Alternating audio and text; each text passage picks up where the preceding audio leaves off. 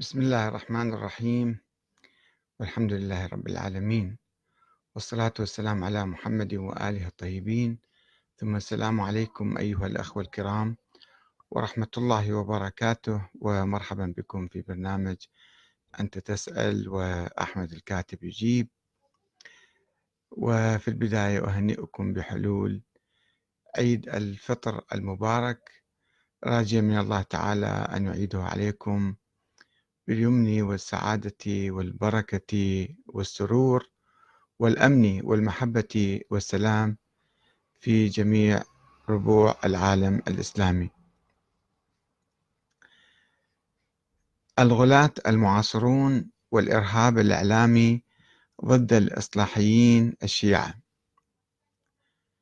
توجد في الأمة الإسلامية اليوم تيارات عديدة ومذاهب شتى في كل مذهب وفي كل بلد هناك حداثيون وهناك أصوليون وهناك ديمقراطيون وعسكريون مستبدون وهناك شيعة وسنة وفي داخل السنة هناك سلفيون وأشاعرة ومعتزلة وعقلانيون وقرآنيون وأيضا الشيعة كذلك فيهم أحزاب مختلفة فيهم الأخباريون والأصوليون والمجددون والمحافظون القدماء. تيارات عديدة آه، مع الأسف الشديد خلال المئة سنة الماضية كانت تصطدم بعضها مع بعض وتلجأ ربما أو أحيانا إلى السلاح. والعنف كما يحدث الآن في عدد من البلاد العربية والإسلامية وأيضا يعني بين الإسلاميين أو بين الديمقراطيين وبين العسكريين هذا مفهوم المستبدون الذين يسيطرون على السلطات يستخدمون العنف والسلاح لقمع الشعوب. ولكن عندما نأتي إلى الحركات الإسلامية التي يعني تؤمن بالإسلام وتدعي الالتزام بالإسلام فالمفروض بها أن تلتزم بالأخلاق الإسلامية في الحوار وفي الاختلاف تلتزم بأدب الاختلاف مع الآخرين. والأدب طبعا في حدود الإسلام قول الحق واحترام الأشخاص الآخرين اللي واحد يختلف معاهم. وإذا عنده وجهة نظر مثلا يبينها ويشرحها بكل أدب واحترام. مع الأسف الشديد إحنا في الأوساط الإسلامية وحتى في أوساط بعض المراجع والحركات التي تدعي يعني جدا هي مؤمنة بالتشيع وأهل البيت وتدافع عن أهل البيت تراهم يعني يستخدمون العنف أكثر من اللازم. والآن العنف على المستوى اللفظي الإرهاب الإعلامي سميته أنا وممكن هذا إذا استمر بهذه الصورة ممكن يتحول إلى عنف جسدي يتحول إلى خلاف عنيف مسلح ربما. وبعض الفئات قد تلجأ إلى السلاح وتعد نفسها للسلاح للسيطرة كما فعلت داعش مثلا. عندما لم تجد أحدا يستجيب لها فلجأت إلى العنف واستخدام القوة في فرض رؤيتها على المجتمع. وهناك تيارات عديدة فعلت ذلك وتفعل ذلك وفي المستقبل أيضا تفعل. المهم نحن يجب علينا أن نلتزم بأدب الحوار الإسلامي وبعرض الإسلام بصورة آه، يعني سلمية وودية. الله سبحانه وتعالى يقول في القرآن الكريم ادع إلى سبيل ربك بالحكمة والموعظة الحسنة وجادلهم بالتي هي أحسن. إن ربك هو أعلم بمن ضل عن سبيله وهو أعلم بالمهتدين. لاحظوا المقطع الأخير من الآية.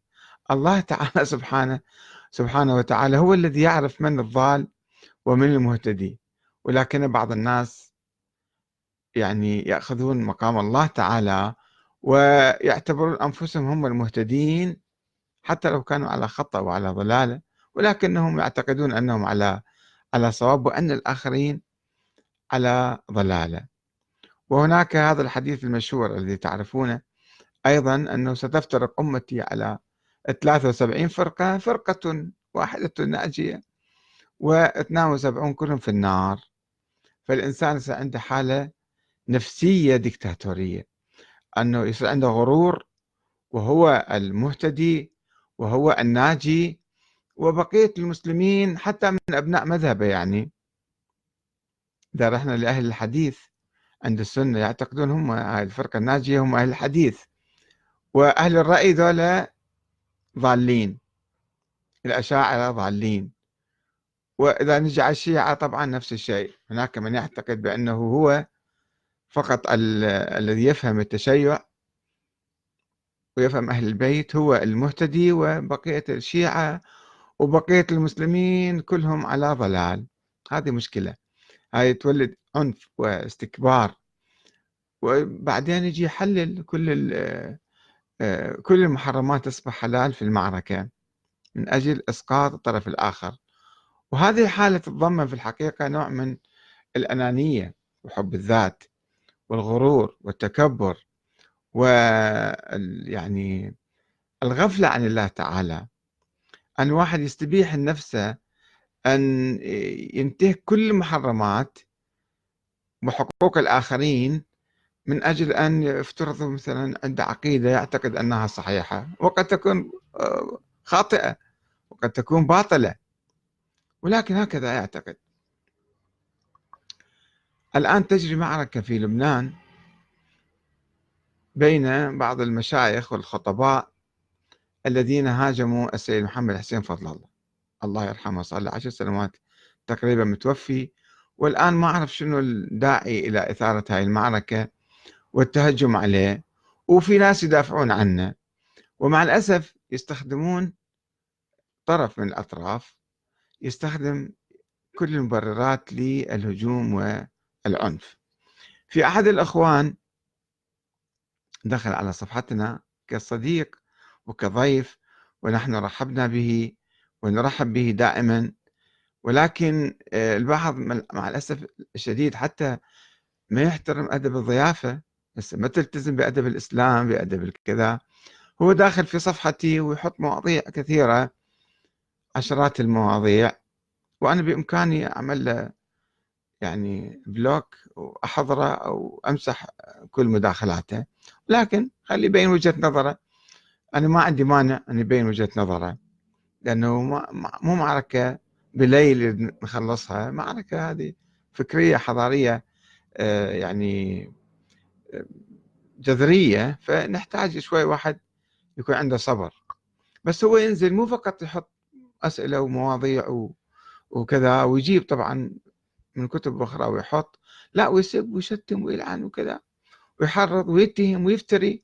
وماخذ راحته يعني في بهذا الأسلوب.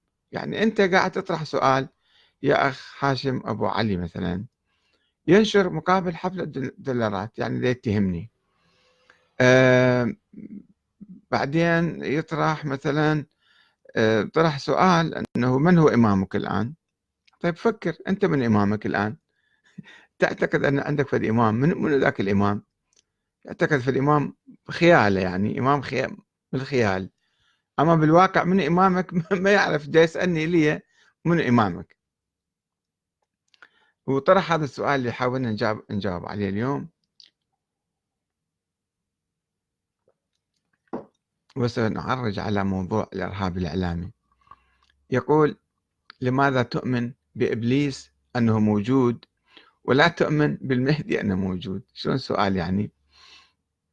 يعني أنا أحترم الأخ وأحترم قدرته على التفكير يعني إنه إحنا في الإسلام عندنا أشياء القرآن نؤمن بالقرآن نؤمن بالنبي محمد صلى الله وسلامه عليه ومن أول شروط الإيمان الإيمان بالغيب. الغيب اللي ذكره الله تعالى في القرآن. الله يذكر وجود ملائكة ووجود جن أو وجود إبليس. عند خلق آدم وأمرهم بالسجود للملائكة وإبليس لم يسجد. يعني هذا موضوع يعني بديهي وفي قصص تاريخية وفي قصص كذا كمسلمين إحنا نؤمن فيها بلا جدال لأنها موجودة بالقرآن. أما ما عدا ذلك يعني واحد يجي يقيس في القرآن مثلا نبي عيسى ولد من دون أب. نبي نوح كان عمره مثلا ألف سنة إلى خمسين عام أو بعدين صار أكثر. ففي قصص كثيرة آه، النبي إبراهيم مثلا ما أحرقته النار أو كذا. فما يصير واحد يجي يقيس بالدين ما في قياس لا في القضايا التاريخية ولا في القضايا حتى الفقهية. يعني أكو ناس الشيعة خصوصا يستشكلون في القياس كانوا. فإذا أنت آمنت بإبليس. لا يعني أن تؤمن بكل أسطورة بالتاريخ تأتي في المستقبل مثلا أو كانت في الماضي أو الحاضر اليوم. كل واحد يجيب له قصة أو أسطورة. لو تؤمن بها لو أنت ما تؤمن. يعني كلام بسيط جدا بالحقيقة. طيب في إمام اسمه محمد بن عبد الله الأفطح. بعض الشيعة قالوا أنه هو إمام مهدي ابن جعفر الصادق محمد بن عبد الله ابن جعفر الصادق. قالوا هذا شخص موجود وغائب وسوف يظهر في المستقبل. أو الإمام موسى الكاظم الواقفية قالوا أنه هو المهدي المنتظر. إذا أنت ما صدقت بهالأشياء أو ما آمنت بها يعني لازم تكفر بإبليس أو تكفر بالملائكة أو تكفر بمعاجز الأنبياء السابقين. ما له علاقة بالموضوع. أنت روح أثبت أنه الإمام العسكري عنده ولد. شوف المناهج اللي يتبعوها العلماء السابقون أو المنظرون المتكلمون آه، الأدلة الروائية أو الأدلة التاريخية أو الأدلة العقلية. ابحثها هاي ثلاث أدلة رئيسية يجيبوها على إثبات وجود ولد الحسن العسكري وطبعا كلها ضعيفة وما تثبت ولا تؤدي إلى شيء. لا يوجد دليل تاريخي قطعا ولا روايات سابقة وإلا اختلقوها بعدين. لأنه عامة الشيعة لم يكونوا يعرفون تلك الأحاديث والروايات. والدليل العقلي أصلا هذا أسلوب هو دليل غير عقلي يقوم على مقدمات نظرية ومنهج خاطئ في افتراض وجود إنسان في الحياة عن طريق العقل. ما يمكن لازم تروح تشوفه بعينك يا تصدق بوجود إنسان أو يثبت وجوده بالأدلة المتواترة تاريخيا. وهذه كلها مو موجودة أي واحد يبحث يقرأ له كتاب في الموضوع يقدر يعرف أنه هذا يعني آه، عقله يسمح له بأن يؤمن بفد إنسان وبعدين آه، مو فقط يؤمن بولادته قبل 1200 سنة لا أنه هذا هو الإمام وهو المهدي وهو غائب وهو باقي على قيد الحياة وهو سوف كذا يفعل في المستقبل. هاي كلها فرضيات فرضية على فرضية على فرضية على فرضية. كلها فرضيات وهمية وإحنا عايشين عليها ومسوين تكتل في المجتمع ونتعارك مع الآخرين. المشكلة هسه واحد يؤمن في خرافة خليه يؤمن بكيفه. بس خرافة تتحول إلى عقيدة دينية وتقسم المسلمين وتصارع أي واحد يريد يناقش أو يبحث أو يتحاور أو ينتقد الفكرة الخرافية لا. تقوم القيامة عليها و آه، يستخدمون كل وسائل العنف ضده وضد أي إصلاحي آخر لأنه ما ما تعجبهم هاي الف... آه، ما يعجبهم هذا الكلام أو هذا النقد. هنا المشكلة أنه يؤمن بخرافة ويعتقد أنه هو على الحق وبعدين أي واحد يريد يصلح أو يريد ينتقد أو يريد يفكر مو مسموح له. سيد محمد حسين فضل الله رحمة الله عليه كان مرجع وتلميذ سيد الخوئي كان و... وعالم كبير ومجاهد ومقاوم وإله فضل كبير على الشيعة وعلى اللبنانيين خصوصا. آه هذا مثلا آه، يسقط ويعادى ويعادى خطه وأبنائه ومنهجه في التفكير لأنه ماذا؟ لأنه شكك في قضية تاريخية أسطورية. أنه الاعتداء على فاطمة الزهراء على بيتها وإسقاط جنينها وضربها. هذه قصة ما تخش بالعقل يعني شلون واحد يقبلها؟ ولحسابات مرجعية بعض المراجع في قم والنجف ولبنان عندهم حسابات سياسية. ترى المراجع مو ملائكة مناجع بشر مثل السياسيين. شلون السياسيين يتعاركون ويصارعون وواحد يسب الثاني بس المراجع أغلبهم يعني أو كثير من عندهم لا عندهم ظاهر التقوى والصلاح ولحى طويلة وعمائم وكذا. ما يجي مثلا بالشارع يفشر ويسب ويشتم بس من تحت لتحت آه، يسقطون الآخرين ويضللوهم ويفسقوهم ويطلعون فتاوى بتضليل السيد محمد حسين فضل الله أنه ضال المضل. ليش؟ لأنه ضرب أخماسهم وزكواتهم. يعني الناس قاموا يحبون سيد فضل الله ويودوا له الأخماس والزكوات وبالتالي هم خسروا المعركة خسروا الفلوس فيطلعون فتاوى هاي سلاحهم. فتاوى أنها ضال المضل. يعني بكل سهولة ضال المضل. وهو هذا المتكلم هذا الشيخ الوحيد الخراساني مثلا الآن هو قد يكون من أضل الضالين والمضلين لأنه هو من الغلاة اللي يشركون بالله تعالى علنا. وعنده كلام هذا المشهور عليه أنه الإمام المهدي صار عبدا وعندما صار عبدا صار ربا. عليكم الله هذا كلام واحد مسلم يقوله واحد شيعي يقوله واحد عاقل يقول الكلام هذا. فمن القبيل ويعتبر نفسه هو آه، الحريص على التشيع وعلى خط أهل البيت وكذا ويصدر هكذا فتاوى ضد الآخرين. وأي واحد يتكلم يعارض أو شيء راسا يرجع فتوى. فبعض الأخوة ناقشوا هذا الآية قال تعال شنو السؤال البسيط؟ يعني كل ساذج هذا السؤال. لو تؤمن لو تؤمن بالمهدي لو ما تؤمن بإبليس. وإذا آمنت بإبليس آمنت يعني بوجوده كما أخبرك الله تعالى فيجب أن تؤمن بوجود الإمام المهدي. شلون تؤمن به؟ على أي طريق؟ طبعا هو جايب أشياء بدون مناقشة جايب photocopy copy and paste كما يقولون. مصفط أشياء. أه وبعد يستشهد آه، بهاي الآية مثلا شوفوا شلون استشهادات يعني. لو شوية يفكرون يعني الأخوان مو فقط ينقلون ويسمعون فبشر عبادي الذين يستمعون القول فيتبعون أحسنه. مو بس تستمع من طرف واحد. حاول تفكر شوية دخل ما تسمع بعقلك وفكر فيه وشوف هذا الكلام صحيح ولا لا. وكيف يعني قوي ولا لا؟ مثل هاي الآية. وقل اعملوا فسيرى الله عملكم ورسوله والمؤمنون. من المؤمنون؟ الإمام المهدي شلون شلون ربط الآية؟